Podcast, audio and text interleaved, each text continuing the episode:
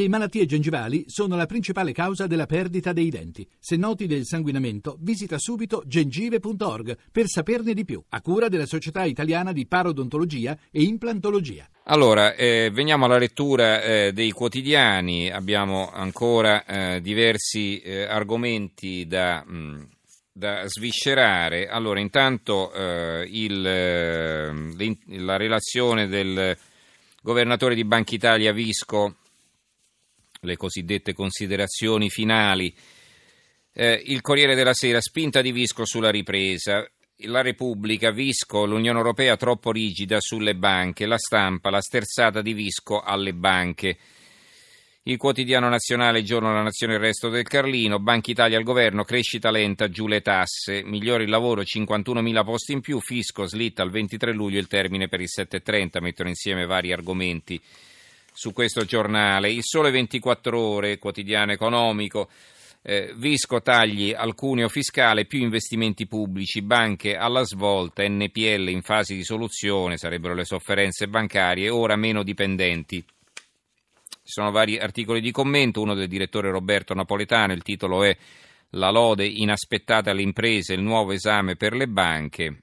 Scrive Napoletano, la sorpresa più significativa riguardo l'esplicito riconoscimento alla vitalità di pezzi rilevanti del Made in Italy sono più di quanto si pensi le imprese che innovano e investono in tecnologia, manifatturiere e di servizi la riprova viene dalla crescita delle esportazioni in una misura superiore a quella della domanda potenziale proveniente dai mercati di sbocco.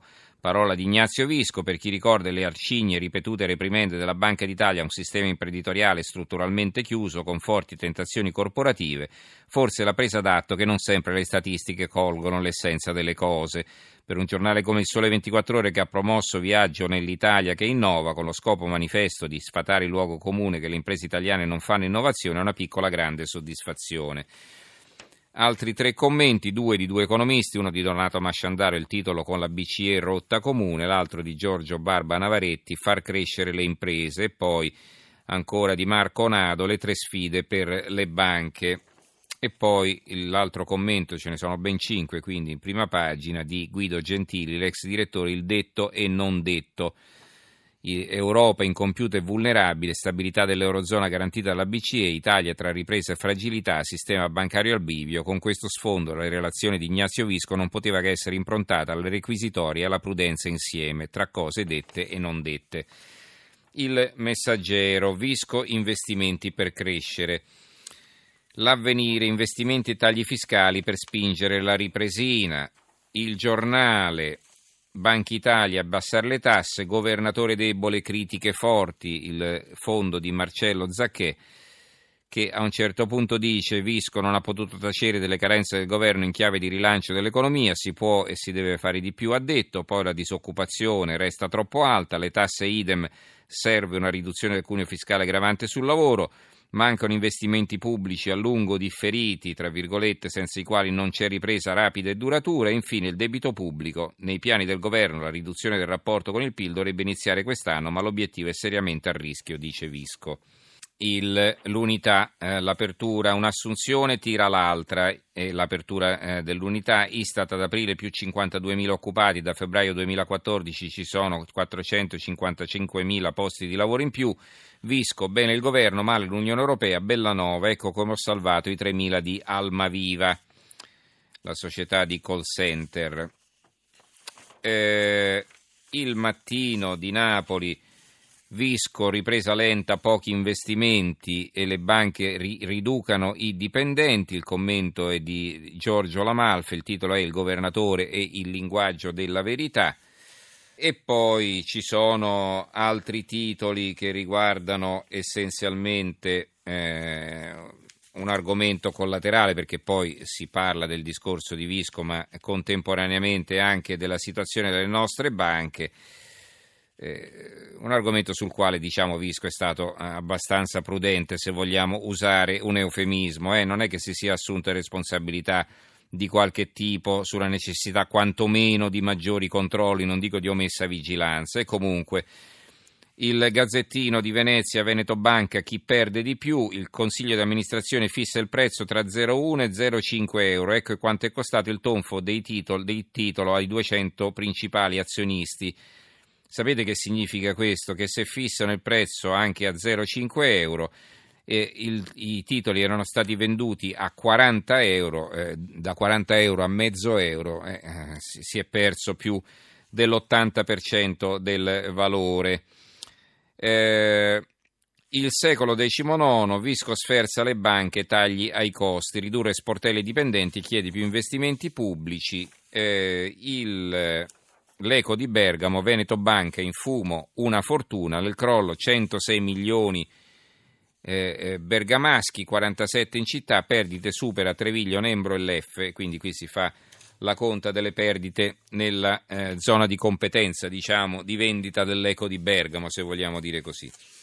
Poi eh, l'altro argomento, quello dell'immigrazione che tiene banco ancora. Il giorno eh, c'è l'articolo, intanto va bene, il titolo di apertura Migranti, l'Unione Europea avvisa Renzi, intervista al commissario Avramopoulos, estate di sbarchi, servono più hotspot, ma il Premier tiene duro, nessuna invasione, chi attacca lo fa per i voti. Gabriele Canè, il direttore della Nazione, l'ex direttore della Nazione ora editorialista, scrive nell'articolo di fondo intitolato Minimizzare non serve. Scrive così, è un po' come il problema della temperatura, c'è quella reale monitorata dagli strumenti e c'è quella percepita, sentita sulla nostra pelle, in genere superiore, spesso insopportabile. Loro dicono che fa caldo e noi soffochiamo. Per l'immigrazione sembra la stessa cosa. L'Italia ufficiale ci parla di un flusso massiccio ma non preoccupante. Il Papa allarga le braccia non per rassegnarsi agli eventi ma per accogliere i fuggiaschi e bacchettare i nostri egoismi. Quanto a Renzi nel suo stile attacca, non è un'invasione, meschino chi urla per prendere i voti, insomma fa caldo ma non si bolle. E in effetti le invasioni sono un'altra cosa, ad esempio quella di Annibale, arrivato, Annibale arrivato dalle Alpi e non dalla Libia con i suoi elefanti. Ma che stia succedendo, meglio che continui a succedere qualcosa sempre più difficile da fronteggiare, questo è certo. L'apertura di Libero in dieci anni 25.000 morti, vittime di chi predica l'accoglienza. Questa è la loro apertura. Abbiamo calcolato quanti immigrati sono deceduti in mare. Bisogna scoraggiare le portenze. Un modo c'è. Pure il Dalai Lama ora prega, basta arrivi, l'Europa è piena, ma Bruxelles ci lascia soli, anzi ci rimprovera. Sbarcano anche in Inghilterra e cresce il numero degli anti-Unione Europea a pochi giorni dal referendum. E la Sicilia, invece, la Sicilia l'isola parcheggio per migranti minorenni a Catania 16 arresti, scafisti traditi dai giubbotti eh, salvagente. Il giornale, il conto dei migranti, 5 miliardi, più di 2.000 morti da gennaio, ma il Premier nega ancora l'emergenza. Eh, negli ultimi due anni l'Italia ha pagato 5 miliardi per accogliere chi è arrivato qui da noi. Eh, il fatto quotidiano, così lo scafista ci ha chiesto i soldi e poi ci ha buttati in mare i verbali superstiti dell'ultimo naufragio e il potere di vita e di morte dei trafficanti. A Reggio Calabria il fermo di due nordafricani che fanno parte di un'organizzazione criminale che controlla ogni passo della tratta, nessuno scrupolo né pietà nemmeno per donne e bambini. Tutti i buchi della politica, Unione Europea che affoga con i migranti.